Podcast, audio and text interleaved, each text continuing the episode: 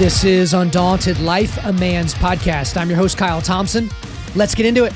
All right, guys, today we've got a return guest on the podcast. His name is Justin Brierley. So, Justin is the host of Unbelievable. That's a radio show and podcast on Premier Christian Radio in the UK. He's the author of the book Unbelievable Why, After 10 Years of Talking with Atheists, I'm Still a Christian. And he was on our podcast on episode 189. So, you guys can check that out as well. So, in this podcast, we spent about half the time, the really the beginning part, on this thing that they're doing over there with uh, Premier Christian Radio, which is called The Big Conversation. So, these they bring these individuals, usually a Christian and usually an atheist, to talk about these big big topics. And so we had Francis Collins actually opposite Richard Dawkins. And so we really, really dig into that because Richard Dawkins kind of admits that there is a pathway to convince him that a God could exist right and it was it was a stunning admission so we talked about that. But also justin's got a book that he's going to be writing that's going to be coming out next summer and it's about the meaning crisis in our culture so we talked about that a little bit. And then i also got into it with him not got into it with him it was obviously a very very polite conversation. But towards the end i was able to ask some questions that i wasn't able to get to during our first interview and i asked him a question about specifically why he had this debate on his show where there was a transgender person so a male that thinks he's female and then a christian pastor and how he and the christian the christian Christian pastor used feminine pronouns when referring to this man on the interview, and how that was just shocking to me that people that are Christians that, you know, are supposed to be about truth and all these different things. And so I asked him about that. And again, it was a very, very cordial conversation. He wasn't mad about it. He was actually appreciative as soon as the, you know, the interview ended that I pushed him so hard on that. But I really did appreciate his answer, even though I did come away vehemently disagreeing with his position. And we talked about a few other things in the podcast as well, but I'm not going to keep him from you any longer. So, guys, without further ado, let's get into it. Justin Brierley, welcome back to Undaunted Life of Man's podcast. Oh, thank you, Card. It's an absolute pleasure to be with you again. I'm just glad that I didn't say anything that make you made you too mad the last time that uh, we were I was on your show or you were on my show because you know every time I talk to somebody with a British accent I feel like I really have to mind my p's and q's and make sure that I'm pronouncing things correctly. Uh, but you were just telling me off air and I went ahead and hit record. You guys have a new podcast out that actually yeah. sounds really awesome. So I'll just tee you up. You talk about the yeah. new podcast you uh, guys uh, have. Unapologetic from Premier Unbelievable is the new podcast. It's, it's basically a weekly show where uh, I sit down with a thinker uh, to talk through some particular issue around Christian faith, evangelism, theology. Uh, so we just started it up just literally two weeks ago. And uh, yeah, we're really excited about it. We've got some big, big people, big names coming on it. John Lennox, uh, plus some really interesting guests, you know, across the kind of apologetic science, and faith. And and so yeah, unapologetic. We call it unapologetic because it's about apologetics, but we're not sorry about the Christian faith. We believe the good news of Jesus is worth sharing, and it's just it's just about giving Christians the confidence to do that. So that's that's what it's all about. That's excellent. We'll make sure that we link to that in the show notes, guys. I mean, everything that you all put out is you could tell that it's been thought through and that you're really putting full effort into it. So I'm sure that'll just be another great offering from you and everybody else. And guys, if you're listening to this on time, we're right in the middle of another one of those great offerings. And that's the big conversation. We're actually right in the middle of season four. Again, if you're listening to this on time. So, first of all, congrats on the fourth season of this, by the way. That's pretty oh, awesome. But for thank those you. in the audience that are actually unfamiliar with the big conversation, kind of give us a 30,000 foot view of that. Well, look, it started back in 2018, and uh, we got together with the Templeton Foundation in the US, who are a kind of grant making body. They help people to think through the big questions of science, faith, and philosophy. And uh, with their help, we were able to bring some really big thinkers together in a video, video studio for the first time. It was really when we launched our YouTube channel through the big conversation. The very first guests I had for the very first show were Jordan Peterson and Susan Blackmore. Susan Blackmore is an atheist psychologist. Jordan Peterson probably needs no introduction for your audience, Kyle, but a well known Canadian clinical psychologist who was just on the cusp of going absolutely stellar at the point where I managed to, to mm. land him. Uh, and so, so yeah, from that point, we've just seen the series really blossom. Um, loads of really great thinkers who we've had on from both sides of the, you know, uh, of the fence. So lots of significant atheists, people like Steven Pinker, Daniel Dennett, uh, Richard Dawkins has just you know come on the latest series. Opposite some big Christian thinkers as well. So opposite people like John Lennox and N.T. Wright and Francis Collins and and others. So yeah, we, we're excited about this new season, um, which is all about tackling the big questions with big thinkers. Um, starting on the kind of whole science and faith thing, but we've got an episode coming up on the uh, consciousness and the mind. We've got an episode on conversion. We've got Mikhaila Peterson, interestingly, this season is going to be one of our guests. She's obviously the daughter of Jordan. And uh, yeah, so we've got some really interesting um, dialogues and pairings coming up. Yeah, I actually want to read through uh, some of these names, and I don't know how to pronounce them all perfectly, so they'll always they'll sound better. Feel free to hop in and connect me. But June third, Rowan Williams and Paul uh, Kingsnorth, uh, conversion. Yeah. Kingsnorth, Conversion Culture and the Cross. June 17th, Iain McGilchrist and Sharon Dirckx. Uh, is there a master behind our minds? And that's actually uh, from a live event that's being filmed right. at Unbelievable, the conference in May. July the 1st, Graham Oppy and uh, Guillaume Bignon is a French name. Uh, he's got a great story. He's a he was converted as an adult. He was an, a French atheist, and he's got the most extraordinary conversion story, both an intellectual and experiential journey. He's opposite Graham Oppy, who's one of the best known uh, atheist philosophers in the world. He's from Australia, so that's that's going to be a great conversation. Yeah, they'll be talking about rationality, religious experience, and the case for God. And then, as you mentioned, on July the 12th, Mikhaila Peterson, Jordan Peterson's daughter, and John McCrae are millennials and Gen Z ready to believe in God. That is actually a free live online event. So, guys, there is a link in the show notes to where you can go and check that out. Make sure you register for that. And July the 15th, Lord Martin Rees and John Wyatt, Robots, Transhumanism, and Life Beyond Earth. Now, you're probably thinking that I missed one, but I didn't. I'm just teeing it up here at the end. on May the 20th, you kicked off season four with an absolute banger. So, highly respected scientist Francis Collins debated noted atheist, as you just talked about, Richard Dawkins. And this is actually Richard Dawkins' first substantial debate in 10 years with a Christian mm. academic on the existence of God. And so, how did you guys pull off uh, getting these two together? And then I, I, was a little disappointed that they weren't in the same room. I would have loved to have uh, seen these guys yeah. breathing on one another. So, why wasn't it done in person? well, just because they're both busy guys, and uh, Francis Collins' schedule just didn't allow him to come to the UK. Uh, so, uh, so we we decided to do it, you know, remotely, as as so many things are done like this. Um, uh, but but it was still a really good discussion, actually. I, I mean, I always prefer doing things in person if if at all possible. But no, I mean, how do we pull it off? I mean, I've got to be honest here. Kyle, I was I wasn't expecting Richard Dawkins to say yes when I emailed right. him uh, because he's kind of been on the show in a kind of uh, ish way in the past. Right. Um, I, I, managed to get a kind of a brief interview with him, a kind of debate he did with John Lennox in Oxford several years ago. Uh, I kind of then brought him on by phone for a kind of three way discussion on the Old Testament several years ago as well. I uh, hadn't uh, hadn't reached out to him in a while though, and uh, I thought, you know what, it's a long shot, and I know he says he rarely does these kinds of discussions, but I thought I'm going to try. So I have his email address, and I, I put I, I sent him one about around Christmas time actually, and uh, I said, would you be interested in coming on with Francis Collins, who I knew was was interested in coming on?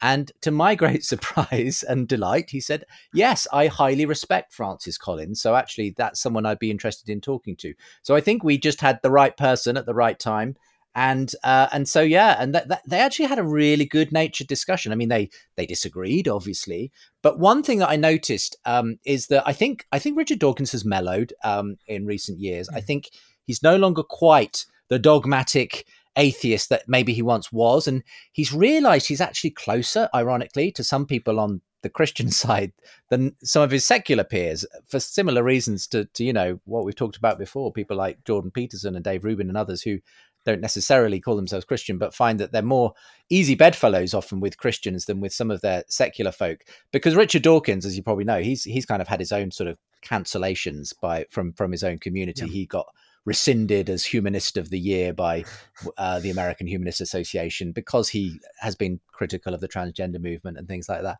So it was interesting because um, I think I think he felt actually Francis Collins at least was someone he had a high high respect for in terms of his uh, work in genetics.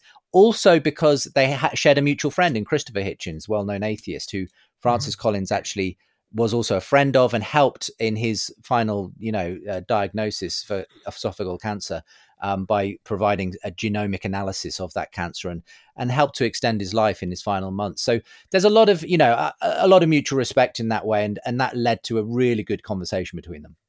Absolutely. You could tell that there was a mutual admiration for one another. And we're going to dig into several points of the interview here in just a second because I do want to ask you. But I, I, would be remiss if I didn't think and mention this from the very top. There seemed to be a little whistling past the graveyard from both of them to start the interview because COVID really wasn't a center point. I would have much preferred them not even talk about COVID. But they both kind of cascaded people from the very beginning that, you know, have chosen to forego the, the COVID vaccine essentially as simpletons that have been taken up by conspiracy theories. And neither one made any mention of regard for natural immunity, for adverse effects from the vaccine, from every time there's like a data drop from one of these manufacturers that it shows the efficacy of the jabs is kind of not what we were sold. But then Collins later in the interview, he furthered the now almost entirely debunked theory that COVID jumped from an animal to a human at a wet market in China. And I was flabbergasted. I'm like, the only saving grace is if this was recorded like a year ago or a year and a half ago. but, you know, he basically said everyone that disagreed with him was a conspiracy theorist. So for me, if I'm being honest, Justin, that was a sour note on the whole discussion. Mm. Now, as mm. I'm going to ask you about here in a second, there were there were things that would more than overshadow that from the conversation. Mm. But have you gotten that feedback? Because I was just like, this was a completely unforced error, I thought.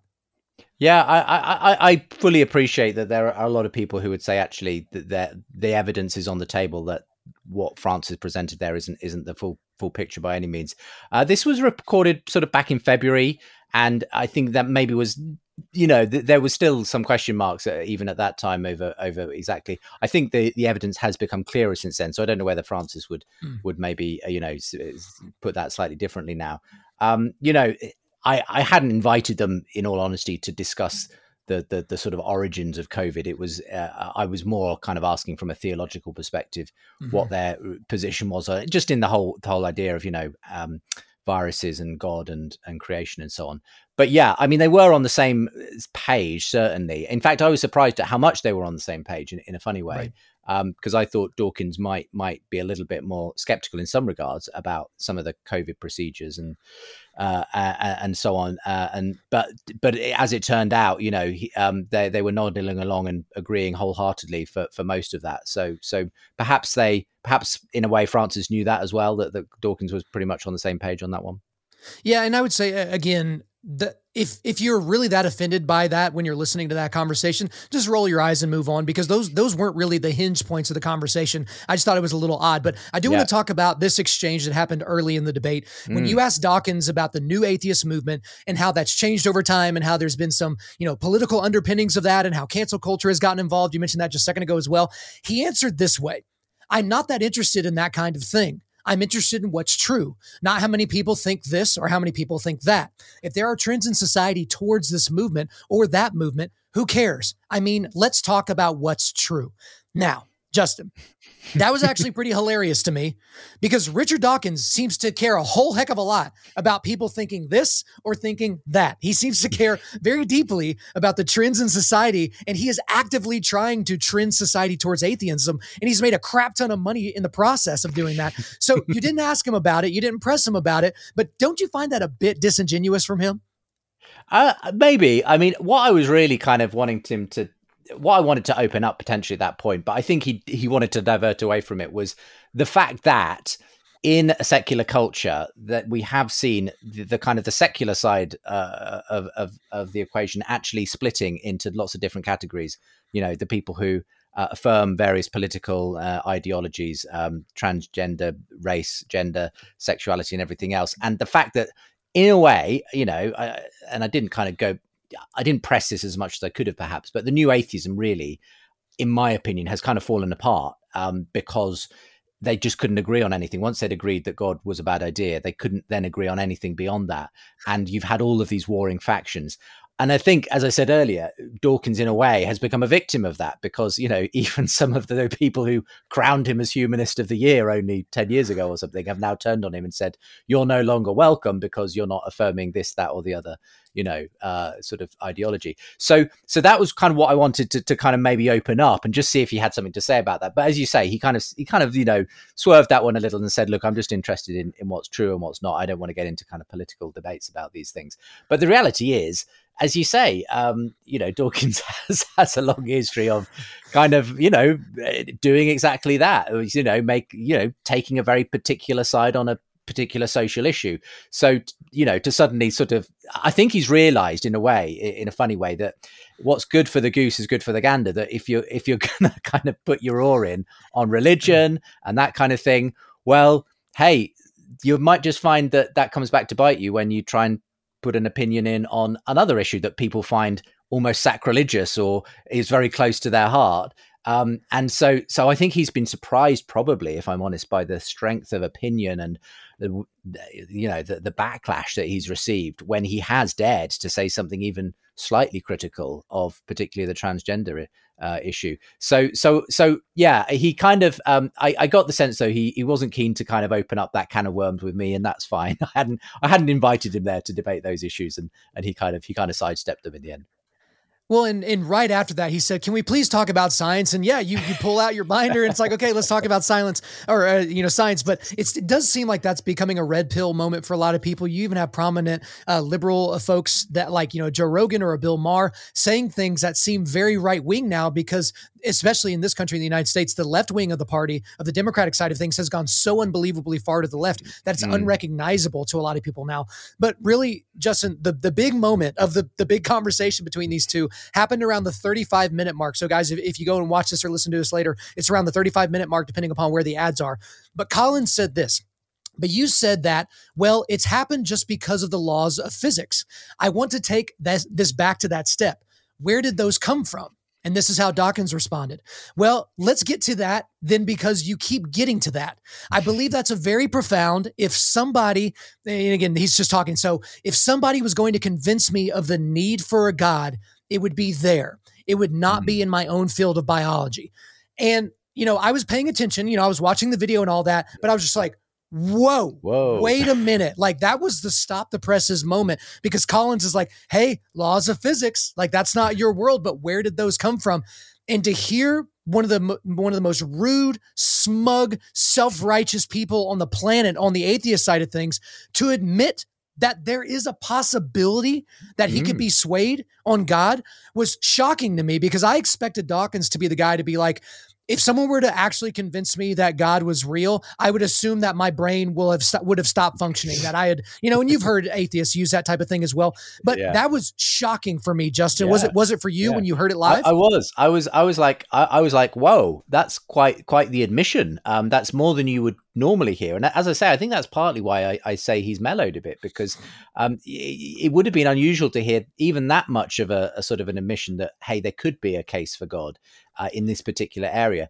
Um, I, I, think in that way, you know, I've, I've heard interestingly similar things from people like while he was with us, Christopher Hitchens, who also said something like the fine tuning of the universe presents the most significant challenge to his sort of atheist perspective because it does feel like there's a really strong argument there. Um, and and so it was interesting to hear Dawkins also say, and I, I I think one of the reasons is simply that it's it's much harder, I think, to avoid the kind of philosophical, metaphysical questions that you have to arrive at when you get to something like where did it all come from? You know, and and as far as I can see, atheism has very little to say to that. Actually, there's very little resource for atheism to to to, to kind of you know counter the fact that the fact that there is anything at all seems remarkable. The fact that there are these laws of physics which seem so elegantly formed and the the numbers that are involved to allow life to develop in the universe. Again, it, it seems like that's one of the areas where quite frequently I find atheists are at least the most open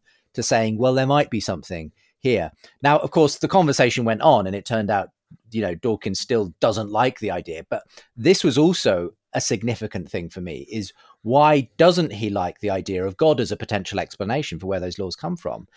And really, and the reason he gave really was he just doesn't like the idea. I mean, it wasn't really a kind of you know, I've got a really cogent argument for why God can't be an explanation for this. It was like it, it just doesn't like the concept of a kind of God behind it. He prefers as what he calls a simple explanation. He says, I'm so in love with the idea of evolution, which is this idea that complex things come from very simple sources. He said, the idea of a complex being like God being behind the whole show that that that just doesn't feel right to me. So it was more a kind of an argument from emotion, if I'm honest, than mm-hmm. an actual argument from reason. Because actually, for me, uh, well, firstly, I don't I don't agree with him that, that God is some kind of complex explanation. I think, in a sense, God is the most basic, simple thing of all because it's the thing that grounds everything. It's just not made of physical parts like the universe is, and and that's that's just you know by definition what God is. But at the same time, it, it was interesting because it was more about Dawkins' sort of sense that I just don't like the idea of God, and that's why I'm choosing not to see that as a satisfactory explanation. And and he kind of said it in as many words. He said, "I suppose you could call it a presupposition." Uh, and that that for me was another really interesting admission that you know mm-hmm. everyone has their biases and that dawkins at least on this occasion was willing to admit I have an atheistic bias that I just don't like the idea of God as an explanation. And uh, I was quite pleased that he was sort of honest enough to say that. Yeah, I, w- I was shocked. I think if you had put him opposite just about anyone else, I don't know that you would have gotten him in such a jovial mood where he would mm. have given you that type of feedback, which makes me wonder about some of these ardent public atheists. Is that are are they kind of buying into their own thing? Are they high on their own farts? Can they admit when they don't actually know something? But you know for me I think part of the emotion, Justin, if I were to guess, is because he do, he knows that if God's real, that judgment also is real, and it's very easy to live your life devoid of judgment and just to say, oh, "I don't believe in any of that," but to have to think through giving an accounting someday of the life that you've led and you know how you've dealt with people, um, and not like in a Muslim sense or in a Buddhist sense, but in a very Judeo-Christian sense mm. that you're going to be giving an account to God and you have to lean on the blood of Christ. I think that's where the emotion gets in for him. And guys, there's way more things that I could have brought up, uh, you know, about this interview. Again, it's in the show notes. You can go check it out yourself. But Dawkins brought up the multiverse theory. Mm. And every time I hear someone bring up the multiverse theory, I just roll my eyes. I think it's nonsense. Because to be clear, Dawkins did not say he was a proponent necessarily no. or a believer in the theory, to be clear, but he brought it up as a reasonable explanation for the fine tuning of the universe, because that's what we were just talking about. Now, it's always mm. shocking to me, Justin, that these really, really, really smart people that always want to rely on hard facts and data and proof and all these different things, they get completely romanced by this idea of the multiverse of which there are no facts, data, or proof to back up. Like it's just shocking to me. So it's like you can't fathom a a you know all knowing, all just God. But yeah, let's just go ahead and say there's a multiverse. Help me, Justin. It drives me insane. it's an interesting point. Uh, I mean, the multiverse there's there's different versions of how you might get to a multiverse you know sci- you know from the scientific side the problem with it is it's completely unobservable by definition you you could not you know physically observe such a thing mm. if it did exist and for many scientists that simply puts it beyond the realm of science you know if you can't physically test for something or exper- do an experiment that could in principle reveal it to you then you've got to ask is it science or is it just an interesting idea in someone's head at that point um, you know, there are those who, who kind of say, well, the maths predicts that something like this could happen at the very beginning, what's called the expansion point of the universe, that, that this would happen. Again, the problem is it's highly theoretical. Um, so, so to, to, to some, and the, the reality is that I think a lot of a lot of reason people go to the multiverse, the only reason probably Richard Dawkins really knows anything about the multiverse is because it's the best thing on the table apart from design when it comes to our universe. It's the mm-hmm. it's it's the next best option. Is it a good option? Well, actually, I don't think it is. I, there's all kinds of actual good philosophical, scientific reasons. I think why multiverse theory itself is a non-starter. For starters, most physicists would say if you have a multiverse, you have to have a multiverse generating mechanism, which in itself would have to be incredibly finely tuned. The, the right. second problem is there's a philosophical problem, which I won't go into full detail on, but it's called the Boltzmann brain problem, which is that if there were a multiverse, then we should not expect to see the universe we actually live in. Our universe is highly unlikely on a multiverse scenario because it's a very big, um, highly finely tuned universe. What we should be seeing is a very small patch of local order where it's much more likely that you would be just a brain popping into existence and observing its surroundings and then popping out of existence. That's what you and I should be if we are actually in multiverse. That's far, far, far more probable than the actual universe we do exist in. So that seems to again suggest well, it probably isn't. We probably don't live in a multiverse then. So there's philosophical, scientific reasons why a multiverse for a lot of people is a non-starter anyway. But I think the main the main problem is that for a lot of people, it's kind of a get out card. It's a get out card. It's a get out of jail free card from having to go down the very uncomfortable idea that there might be a god who's actually designed this universe because that you know is the next obvious, you know, conclusion that you would draw from this extraordinary nature of of the fine tuning of the universe. Um, so I, I, can understand why you know a lot of skeptics would reach for the multiverse say okay i don't like the god idea. Let's let's go let's go down this route instead and and you know put put our cards on that table. But yeah so so it, it's a really interesting one. And um yeah as as to people's motivations i guess only god knows ultimately exactly why people choose what they choose Right. I think you nailed it, Justin. This is a way for them to explain things away because if you can say there's an infinite number of universes, then obviously one of them is going to end up being finely tuned. I do do hear people talk about that. The, the, now, the weirdest thing, though, oh, here's the really weird thing about the, find, the the multiverse hypothesis is if there is a multiverse, what it means is that there is basically every possible thing that can happen will happen in a multiverse somewhere. So the really weird thing is that if you are an atheist who believes in the multiverse, you have to believe that there is actually a universe in which someone called Jesus walked on water, turned water into wine, um, rose from the dead, because all of that is possible in a mul- in a universe somewhere in the multiverse. So in a really mm-hmm. bizarre way, it's possible that everything in the Bible happened uh, if we are actually living in a multiverse. There's all those kind of weird, kind of counter-intuitive conclusions that come from believing in a multiverse. Uh, you know, there's a mul- there's a, a, universe somewhere where Richard Dawkins is the Pope. There's a universe somewhere, you know, where where where Kyle Thompson is, you know, um, the next Mark Driscoll. I don't know. It's it's it's kind of it's it's a weird kind of concept because everything that can happen will happen if there is a genuinely infinite number of possible worlds out there. Yeah, and, and it's just a mind numbing thing. I mean, the moment I mentioned the multiverse, I could even feel certain people in my audience like short circuiting. Like, and so I, I, guess I am curious because sometimes when I listen to the debates that you do, Justin, or the ones that you're moderating, I feel like they're impossible to follow. And it's not because you're a bad moderator, it's because the intellectual horsepower of your guests, sometimes it is absolutely unreal. So I need you to, I guess, to make me personally feel better. How often do you feel like it's impossible to follow the debates on your show? Because when you have people going, you know, 20, 25 minutes down the rabbit hole of multiverse, it's like, are there oh, like yeah. 14 people on the planet that can keep up with that conversation?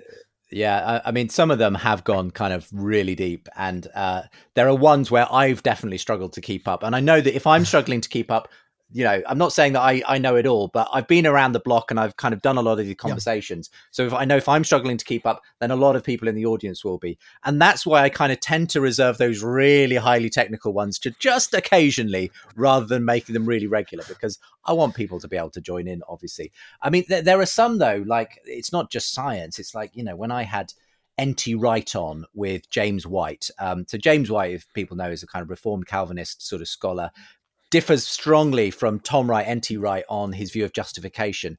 I got them together. This was several years ago, and that I was struggling to keep up because they were quoting Greek at each other, yeah. and they were you you know it was it was like okay, and but they were having the time of their lives, you know, debating right. each other on this, I, and I was just there tr- desperately trying to say, okay, can you just remind me what that means, and can you, you know, so yeah, it, it's like that sometimes, but but. I think sometimes it's good to actually I think sometimes, as long as you don't take it too far, uh, it's a good thing to kind of challenge your audience, to kind of force them to kind of get it, just be slightly outside of their comfort zone. Because often that's the beauty of a podcast. You can rewind, you can listen again, you can maybe go mm-hmm. and look something up. I always feel like if I kind of know everything that everyone's going to say in a podcast, I'm like, well, you know, was that a good use of 50 minutes of my time? If I felt like, hey, there were things in there they said that I wasn't really sure what they meant, but maybe actually I'm going to go and find out. Then, then I think maybe I've been stretched, and that's that's never a bad thing. Absolutely, I think that that's a good thing as well. But there there are some where it's just like, all right, uh, for the last twenty minutes, I I'm not sure they've kept speaking in English because I remember that one with NT Wright and James White being like I know I speak English. I, am pretty sure I speak English, but I don't know what these guys are saying. It just didn't compute to me. So, uh, you know, in terms of, you know, we'll, we'll kind of put a bow on the Collins and Dawkins interview.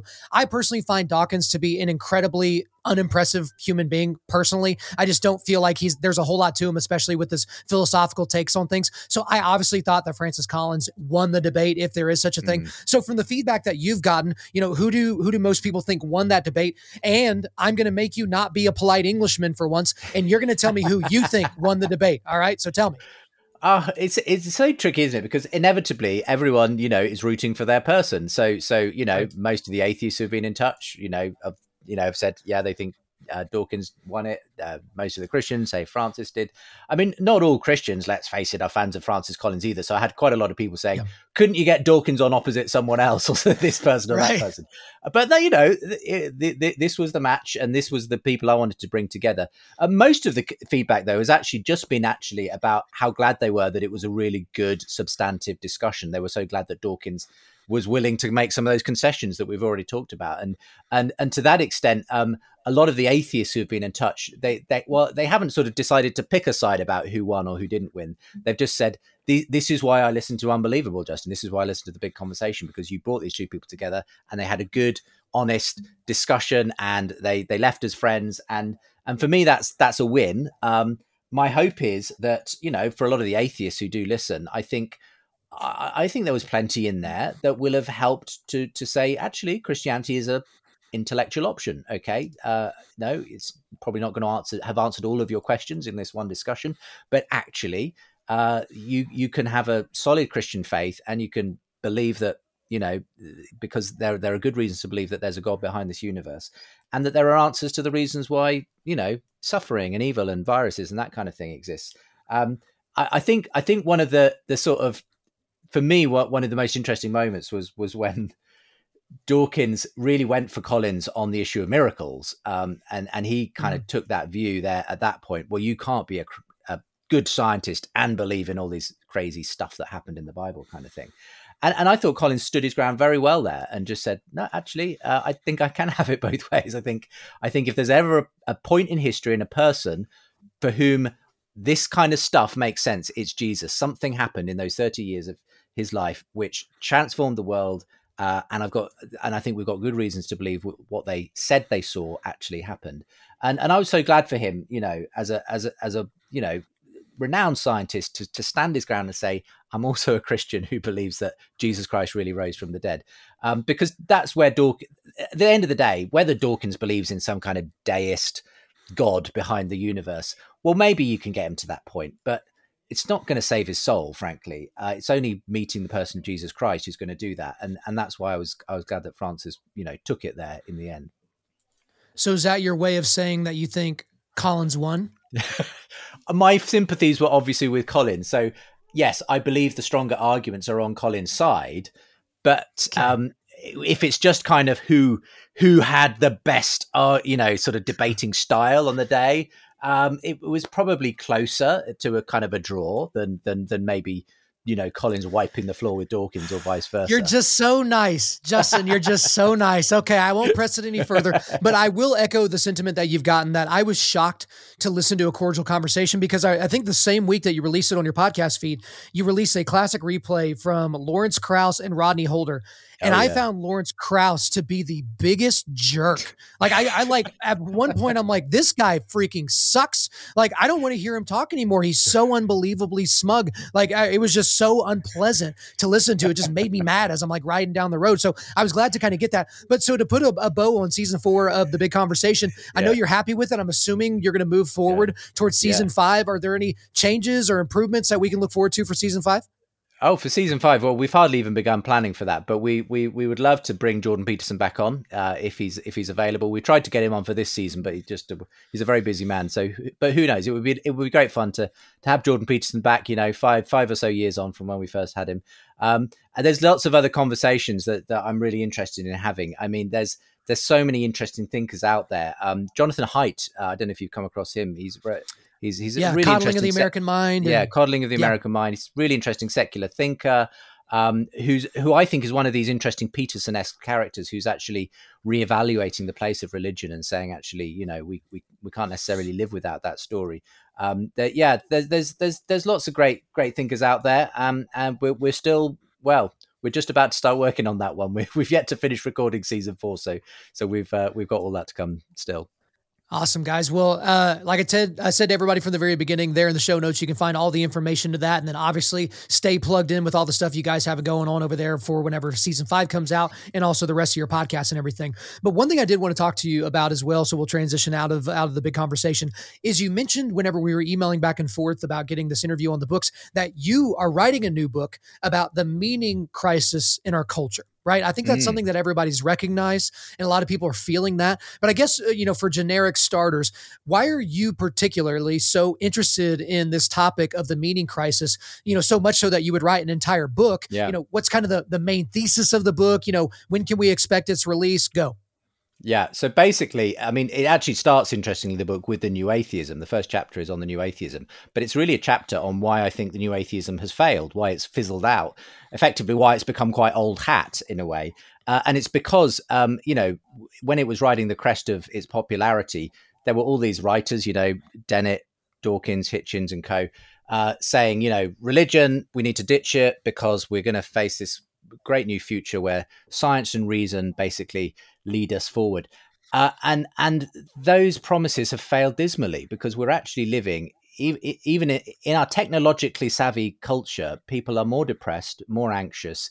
Uh, they, they, are they are falling out with each other. The culture wars have never been so you know so high, and and you've got to ask yourself, well, what, what exact what answers did the new atheism bring? Precisely none, because as I said, the problem was as soon as they'd agreed that they didn't believe in God and that religion was evil, they couldn't agree on anything else. It didn't actually offer any answers for how to live life because uh, you know ultimately science is great at what it does, but it does not actually offer you a, a, way to live your life. It doesn't offer you answers eh, of that kind. And so the first chapter really deals with the fact that the meaning crisis, in a way, has has been uh, amplified by people like Dawkins. You know, the, the rise of secularism, because what that was really showing us is that we've lost the story that Christianity has given the West for the last 2000 years. Um, and but that we're still living kind of in the echoes of it essentially. And so when we see people marching for justice, when we see people campaigning on trans rights, when we see all of those kinds of political ideologies coming through, it's basically people who have replaced the Christian story for a different kind of sacred story. They've basically turned mm. away from that form of religion to a new form of quasi religion because we're still meaning seeking creatures. We're still fundamentally religious at our mm. core. It's just that the story that once shaped our lives now has to be replaced by something else. And people are reaching out to all kinds of these things. But the problem is, any religion that doesn't have Jesus at the center of it is going to fail you. Any religion that doesn't have grace, forgiveness built into it, as Christianity does, is going to be quickly become toxic and cancel culture and everything else. So for me, that's that's part of what's contributed to this meaning crisis uh, because people don't know how to live anymore. It's why Jordan Peterson has become so fantastically popular among a certain generation, especially of young men, because they don't know who they are. They're having an identity crisis. They're having this, you know, this meaning crisis. Suddenly, Jordan Peterson comes along saying actually fairly, you know, commonsensical things, mm-hmm. picking up on some ancient wisdom, and suddenly he's like the new guru. Well, whatever he did, he did it in in a way that obviously connected with these guys.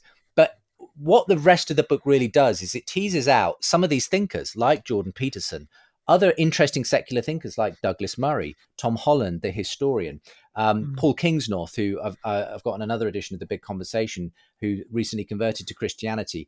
Uh, some of the, the, the interesting scientists, brain psychologist Iain McGilchrist, who's you know coming to see that the way that the brain itself bespeaks a kind of cause beyond itself. There's all kinds of interesting thinkers coming out of the woodwork who uh, are, are, now taking a very different path to the new atheists and saying we need to reconsider the religious story. We need to reconsider Christianity specifically. And they're not Christians per se, but they're coming back and saying, did we throw the baby out with the bathwater? Maybe this Christian story has more going for it than we thought.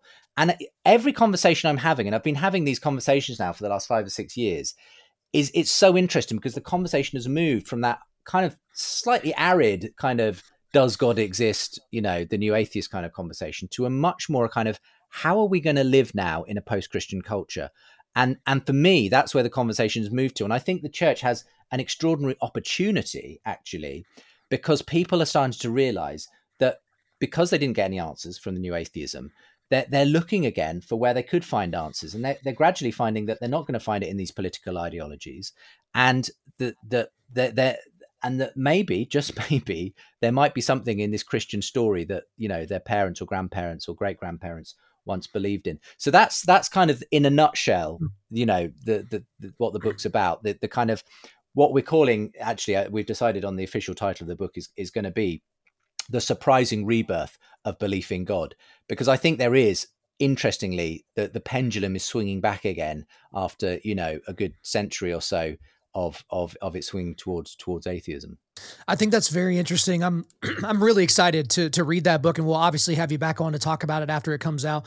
But you mentioned Jordan Peterson again there, and I feel like Jordan Peterson is so close like whenever I listen to his videos or listen to his podcast, I feel like he's he's right there um, in mm-hmm. terms of really understanding who God is. And if I were, you know, one of my goals is to have Jordan Peterson on our show at some point. I'm sure you can hook that up for us. Just make sure you put that on your to do list. I'll Justin. put a word in. But okay, excellent. Well, the thing is, is like everyone likes to ask him, "Do you believe in God?" I would ask him, "Why would you want God to exist?" Like, I think it's a slightly different answer because mm-hmm. I think Jordan Peterson came to his biblical lecture series that, you know, was a YouTube phenomenon years and years ago with this overwhelming sense of awe as to like the hyperlinked nature of scripture. Like he mm. couldn't believe it. But hearing mm. him go on Joe Rogan podcast this year and talk about the Bible and the way that he talked about the Bible to a man who doesn't even know for sure that Jesus mm. existed, Joe Rogan has questioned publicly mm-hmm. whether or not mm-hmm. this Jesus of Nazareth was an actual historical human being. I feel like he's so close, but I always have to throw this out there to people as well as much as I like Jordan Peterson, as, as much as I've spent hundreds of hours listening to him and, and reading him and all those different things, I think people need to be very clear. He's not a Christian. He's not a mm-hmm. pastor, mm-hmm. and he's certainly not mm-hmm. your pastor. Pastor, which doesn't mean you shouldn't listen to him. It just mm-hmm. means that you should take those things with a grain of salt. Pray for him. Like God mm-hmm. doesn't need him to become a mm-hmm. Christian, but can you imagine what that would look like for society? I just wanted to kind of throw that out there. I don't have a question yeah. there. The question I actually wanted yeah. to ask you before we move off of the new book, which again sounds fantastic, is the church, Justin, has accepted its position of being downstream from culture. So culture is worshiping at the altar of Black Lives Matter, of the LGBTQ revolution, of the insert whatever political party and your favorite thing to talk about, QAnon if you're on the right, or mm-hmm. being ultra MAGA or whatever the thing is. Mm-hmm. But when the church decided, I don't know when it happened, to accept the position of being downstream from culture and trying to look like culture and be like culture and get culture to accept it. I feel like that is whenever people stopped taking Christianity seriously, especially here in the West. Because if you're just trying to be a less cool version of the cool stuff that's happening in culture, why are you shocked when people don't want to opt in? I mean, am I crazy? Yeah, yeah no, I, I think you're onto something there. And and I think it's it's it's kind of the problem with Christian culture, especially you know evangelical Christian subculture, is that it's it's done a very poor job of basically just copying the trends of culture, and and people can can smell that a mile off when when they know that you're basically just there to try and attract them in with something that you know sounds a bit like Coldplay and and looks a bit like that that latest video or whatever it is. Um, I think I think this is interesting to me because actually um, this is this is something Tom Holland has said. Tom Holland is uh, not. I'm not talking about Spider-Man. Tom Holland here. I'm talking about the historian yeah. Tom Holland, author of the book Dominion. Um, and he again is a very interesting character because he's he's not conventionally Christian, let's say, but he has um, he, he's written this magisterial historical work on the way that Christianity has shaped the West and the way that even the most ardent atheist humanist is actually really a product of the Christian Revolution. Um, uh, but but he has said when it comes to you know what will attract people like him back to church. He has said it's not going to be, you know, you guys just doing the latest thing and basically copying and looking like the culture.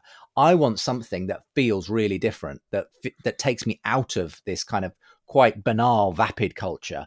He, and that's why mm. he has actually started going back to church, but the kind of church he goes to is a very ancient one. It's ch- the oldest church in London, in fact. It's got this very high mm. Anglo Catholic kind of tradition, um, which, you know, to many people will, will just feel completely alien in itself. But I think what he likes about that is it feels it feels like it's from another world. It feels like it's something that isn't, you know, just more of you know the, the same trite cliches and the, the same kind of trying to keep up with the cultural trend stuff. It just feels like it's it's just doing its thing and it's been that way for the last thousand years or whatever. And and and it, it kind of it transports him because it, it says no this it speaks to me of a different world. So there's that kind of thing where where maybe church does need to just look and feel different. It, it needs to be unapologetic about the fact that mm. you know and the other thing he said and this was a really interesting one and and this was actually repeated by by Douglas Murray when I had a conversation with him and N.T. Wright. Douglas Murray and Tom Wright both basically said, keep Christianity weird, basically. Don't basically try and turn Christianity, sort of basically dumb it down and dilute it into mm. whatever, you know, is deemed acceptable by society today because again for exactly the reasons you've said it, it, then just becomes another option it's like well I, I, might go to the church or i might go to my golf club because they're basically the same thing at this point um, and right. and to, to that extent you know it was so interesting to hear two secular people saying if you're going to be a christian be a proper Christian. You know, tell me about all the weird stuff. You know, tell me about all the, the demons and the angels and, you know, believe that stuff because otherwise it just feels like another kind of, you know, uh, you know, dumbed down version of something that I can already have here. So, so that was really interesting to me because I think, and, and, and I see that interestingly among a lot of you know really intellectual people when they do come back to faith they come back to quite a full bodied version of it. They don't go mm. for some kind of really trendy modern progressive liberal version of faith. They they want something that's like really kind of like you know it's different. And um and I, I think sometimes the church needs to to grow a pair and say this is this is what we need. This is you know people aren't coming just to kind of have a you know a little add-on. If people if it's worth getting your life changed, then you know let's let's give people something that really makes a difference. I think you may have stumbled on the the exact way to describe it. Add on, like it's an a la carte thing. Yes, I will go ahead and have shrimp with my steak, please, because when people go, especially to these mega churches here in the United States, it's an hour long. You know, you, you get picked up in the parking lot, you get brought to the front door in a golf cart, you go get your coffee and your chips, you go in there, you listen to a 20 minute rock concert, then you listen to some, you know, dude that's, you know, wearing $700 uh, sneakers telling you this really cool TED talk type, you know, sermon with a few Bible verses sprinkled on top that he just kind of threw in last minute so he can still get the tax exempt status. And it's like, what is what I could go do something else. Like I, I could go watch a movie. I could go do something else entirely. So um, this all sounds really awesome. When is that book going to be coming out? Do you have an idea? Um, it's going to be July 23. So it's about, it's still, you know, a year or so away, but um, it's Justin, it's, I yeah. want it now. Can you hurry oh, up? Sorry. Like, that's I'm way sorry. too long. I'm I'm sorry. You're going to have to develop the Christian virtue of patience, Kyle, um, because uh, the book is still you, is still in development. But yeah, we, we're looking Justin, forward to releasing. You know that I am not patient at all. You know that, and I know you said that just to convict me. But let's kind of get off of that subject. But but in all honesty, that sounds fantastic, and I feel like you are very very well equipped to write that book because of the just long track record of conversations that you've had. And the thing is, is and I'll just say this for me I always put myself in your shoes when I'm listening to your show and mm-hmm. being like, what is Justin thinking right now? Because he's mm-hmm. hearing these things go back and forth. Of course, you're watching the clock and you're watching for breaks and all that, but you're absorbing this and you're able to kind of turn around your own brain as well. It's kind of like when a uh, person that's a dealer in poker, they're watching so many hands that they're not playing in. And so they get to mm-hmm. just kind of be a fly on the wall and, and, understand, oh, I would have probably done this or I would have done that. So mm-hmm. I think you're going to be a great person to write this. Now, what's funny about uh, you coming back on the show, Justin, is I wasn't expecting you to come on until you wrote another bestseller. And so, uh, you know, we can obviously do that in the future. But I went back to my notes from our first interview, and there were a bunch of questions that we didn't have time to get to. Okay. Uh, I think we were a little bit short on time that day and, and all the different things. So I have a couple of those that I think we can sneak in mm. before you go mm. out today. Definitely. So I want to talk to you about episode 232 of your podcast. Okay. Oh, you'll so have to I'm remind me what that was. Yeah. no, no, tell me exactly what 232 is. You're the brainiac. No, no. I'll tease it up for you, like because I hate when people do that. They're like on page three of the thing that you wrote. It's like, come on, man. But uh, that was a episode called "Transgender People and the Church," and you had on two guests. One was Christina Beardsley, who is a biological male that thinks he is a woman and is also mm. apparently somehow a priest in the Church of England, and an American pastor named Preston Sprinkle. Now, this this mm. episode was from years ago, guys, uh, but you know I, I remembered it because I remember something that happened in that episode that just caught me weird.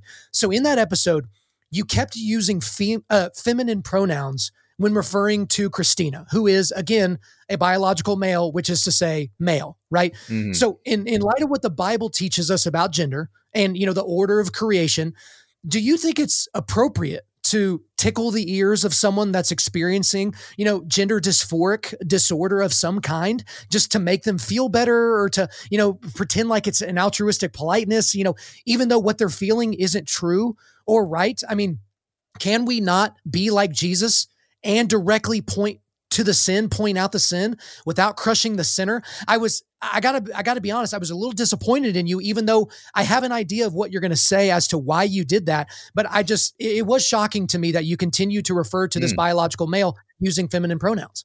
Yeah, well, well, I'm probably going to say what you're you're expecting me to say, which, which is that that in that kind of scenario where I've invited Christina on, you know, to represent right. the transgender perspective, I'm I'm not going to I'm going to try and be as courteous as possible in that situation, and whatever my personal view is on you know the reality of transgender, uh, I was I was happy to use the pronouns that Christina preferred me to use, and so to to that extent, I I thought I'm not going to, for me to have kind of gone in and you know, deliberately used he instead of she in that scenario, I think would have derailed the conversation in quite a significant way. We wouldn't have had a conversation, frankly. And I wanted to be able to to to be able to have the conversation because that's what the show is about, bringing obviously different mm-hmm. perspectives together for that.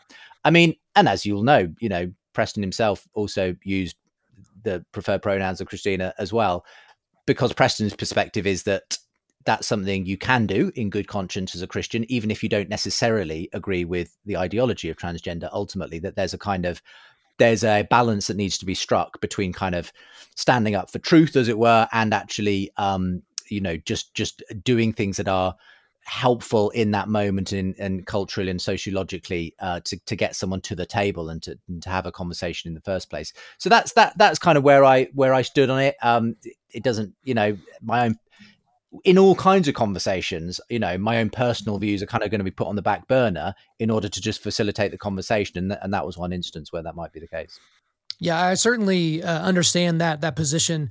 Um, and I guess the easy fix would have just been to use his chosen name right? So I don't care what you call yourself. Oh, your name's Christina now? Sure. Yeah, let, let's go with that. I think that would have been an easy thing for you and for him to do. And I guess the, the question that I ask for people, because most people would do the exact same thing that, that you and Preston did.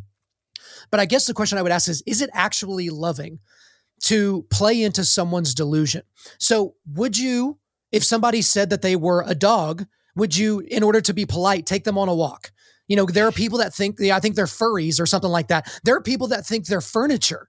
So, in order to be polite to somebody, would you go over to their house and sit on them as if they were a chair or a couch? And I guess that's kind of where I put it. Like, I, I get it. It's you don't want to be needlessly um combative i guess or incendiary and, and, i understand that as somebody who's who grew up in the south in america like you want to be polite to somebody but at the same time some things are just flat out true could mm. you not have just said Christina the entire time because I don't think that's loving that person by saying, yes, this is definitely something that is is realistic.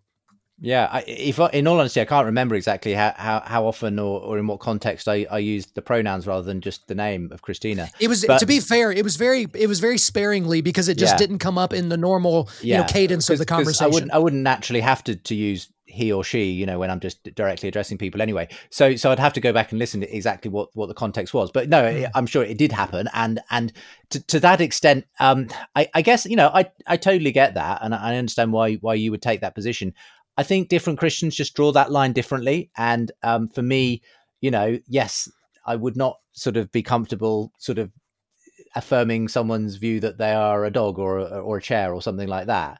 Um, I think you know it because this is just a widely held uh, position and issue in our culture, uh, and and I'm I just I'm just aware that there's lots of people who who do. I I was in this instance happy to just you know go with the flow in that instance. Again, I don't think it's um you know I you know even when I call someone a, an atheist, you know I don't think anyone actually is an atheist. You know, if, if I'm perfectly honest, there's a, there's a there's a part yeah. of me which where I don't think an atheist really exists at, at, some level, because I think you know I believe in what it says in Romans that we all actually have the law of God written in our heart, and that that actually you know there's there's something there which, um, but I'm not going to kind of shove that perspective down someone's throat and say, well, I'm refusing to call you an atheist because it feels at that point that I'm I'm kind of just banging on a particular kind of theological issue. I know that's a bit different to the transgender thing, but but for me, it's it's it's about sort of yeah, which battle are you going to fight at which moment? And I, w- I was rather I would rather kind of just be able to bring them to the table rather and and let Preston, in the sense, who I've invited to be the person to kind of have the discussion with Christina to do the talking, and uh, and and I, you know, I, I think the audience knows that the fact that I choose to use the pronouns doesn't necessarily indicate everything about my position on on on the subject you know well, I, I, appreciate that. And the thing is, is you and I definitely disagree on this, but that's fine. That's one of those those issues that this is not a, a salvific issue that you being on one side of the line or the other side of the line, you know, talks about, you know, your your status with Christ or something like that. But I think for me, it's just whether or not a category is real. So I, I'm kind of with you. I never really thought about it that way, that there's technically no one that is an atheist. It's kind of like spiritual but not religious. That's not a real category. Like that's not that's not an actual category. That's just something that you said in your Facebook profile to seem nuanced and really, really special special and intellectual. Um, so we're going to come out of that, which might be a little bit incendiary or uncomfortable for folks, not you. I know you've dealt with this before. So last question of the day, because I've heard you talk about this a lot and you've talked about it on your show, you talked about it in your book, but you mentioned C.S. Lewis often. And he has seemingly had a tremendous impact on your personal walk with Christ and your overall worldview. Uh, we have a book list on our website called The 100 Books Every Modern Christian Man Should Read. And, you know, the categories are finance or management or apologetics. We have a category called C.S. Lewis. Like he's he's that big of a thinker mm. in this space that I think he warrants his own category. And so what about his writings i guess intrigue you personally so much? Because you, you could find some you know reformed angry calvinists that are like cs lewis is a you know he's terrible for these 47 reasons and i have the greek to back it up. And like and i understand that. There are people that get really uncomfortable with chronicles of narnia and you know some of the imagery but why is cs lewis so important to you um, I think he, first of all, he has a fantastic story. So I think it's the fact that his story of going from atheism to Christianity itself uh, segues so well with what he then writes about Christianity and about the the you know his apologetics and his argument for God. So there's a great story behind it, which uh, and and I love as much almost reading about Lewis and his journey and his life as I do the actual books he's written. But I don't know when I was a teenager, you know, I fairly new in the faith, but having intellectual questions. L- Lewis was kind of one of the people I was immediately put into contact with, and, and he immediately spoke to me. And I think it, it's because he had this ability to to to just make. He, he was a master of analogy and example, and and he was able to clarify issues so helpfully, um, particular problems or objections to God. You know, just in a sentence or two, he'd be able to kind of really nail it and, and be able to show you why it, you know that's not a problem or why there there is a good reason to believe that there's a god um so so for me it was it, it, he was just a very compelling writer a very you know he had the, that gift of being able to to use analogy he was also the it kind of awoke a kind of the, the great thing that C.S. Lewis did was he, he put together the intellectual and the imaginative together. And for me, that's why I think, you know, Narnia is such a, a brilliant series of children's books is because it, it not only kind of um, tells you the Christian story, obviously through Aslan and such, but it makes you want it to be true. It it, it does it by, uh, as Lewis put it, it sneaks past the watchful dragons of our imagination. Mm. Um, it by appealing to our imagination, Lewis actually helps us to see why Christianity is so good. And for me, that's that's been one of the great things about Lewis's writing, not only showing you that it is true, but why you would want it to be true. So for me, it's it's all of those together come to make him still one of the most unparalleled Christian thinkers and writers of you know the last uh, 150 years. There's there's very few people who come close, and and yeah, I think he he will continue to hold that that kind of badge for for many years to come. Yeah, I think it is an astonishing amount of depth that you get whenever you dig into the writings of C.S. Lewis. There's always something there. Uh, Mere Christianity is just one of those, you know, cornerstone books for a lot of people in the faith, regardless of where you end up, you know, on your mm-hmm. theological journey or something like that. So I'm glad I got to hear a little bit more of your perspective on that. But Justin, we talked about everything on this podcast, but we're running out of time, and so and I got to get ready for our interview that we're going to be doing next summer. Okay, so I, I got to get all my I got to get all my ducks in a row. But that's all for me. Is there anything else you want to get off your chest? Uh, I just want to say thanks for the opportunity for having me on. Um, and yeah, um, we would love love people's input um, as we continue this big conversation series. The big conversation show is the place to go if you want to watch the current season four. Uh, but hey, if you've got people you want to see on the show, tell tell me about it, Kyle. And I'd love your listeners to tell me as well. You can always get in touch and tell me what kind of conversations you'd like to see in the future. Well, I'll tell you right now. I wanted I want my dust up with the writer of Jesus and John Wayne. Damn it. Like I, I'm owed that. And she needs to stop ducking me, Justin. okay. I'll I, I can't I can't work miracles, but I can always put another email in and, and we'll see what happens. Fair enough. Justin Brierley, thank you for coming back on Undaunted Life, a man's podcast. God bless you, Carl. Great to be with you. There you go, guys. I hope you enjoyed the return appearance of Justin Brierley on our show. But before we let you go, we are going to do a quick resilience boost. At Undaunted Life, our mission is equipping men to push back darkness with content that forges spiritual, mental, and physical resilience. So I've got a lot of links for you today. I've got a link to the Big Conversation website. I've also got a link to the live event sign up for the Mikhaila Peterson and John McCrae conversation, and then a link to Justin Brierley's website, a link to the Unbelievable Show if you're in the UK audience or the American audience. I've also got a link to episode 189 when he was on our show back in the day, and also a link to his book on Amazon. All right, guys, I've got you completely covered on your Justin Brierley stuff. All right, guys, thanks so much for listening to the podcast. We do appreciate it. Wherever you're listening to this, please subscribe, rate, and leave us a positive five star review. If you want me to come speak live at your event or on your podcast, just shoot me an email to info at undaunted.life. That's I N F O at undaunted.life. You can follow us on Instagram and like us on Facebook and check out our website for everything else, including how to donate to keep more content like this coming your way. Just go to www.undaunted.life. And as always, we want to thank the band August Burns Red for allowing us to use their music for our content. The music on this podcast is their song Cutting the Ties, which is off their 10th anniversary re recording of their album Leveler. The links are in the description. I'm your host, Kyle Thompson. Remember, keep pushing back darkness, keep forging spiritual, mental, and physical resilience, keep seeking the Lion of Judah.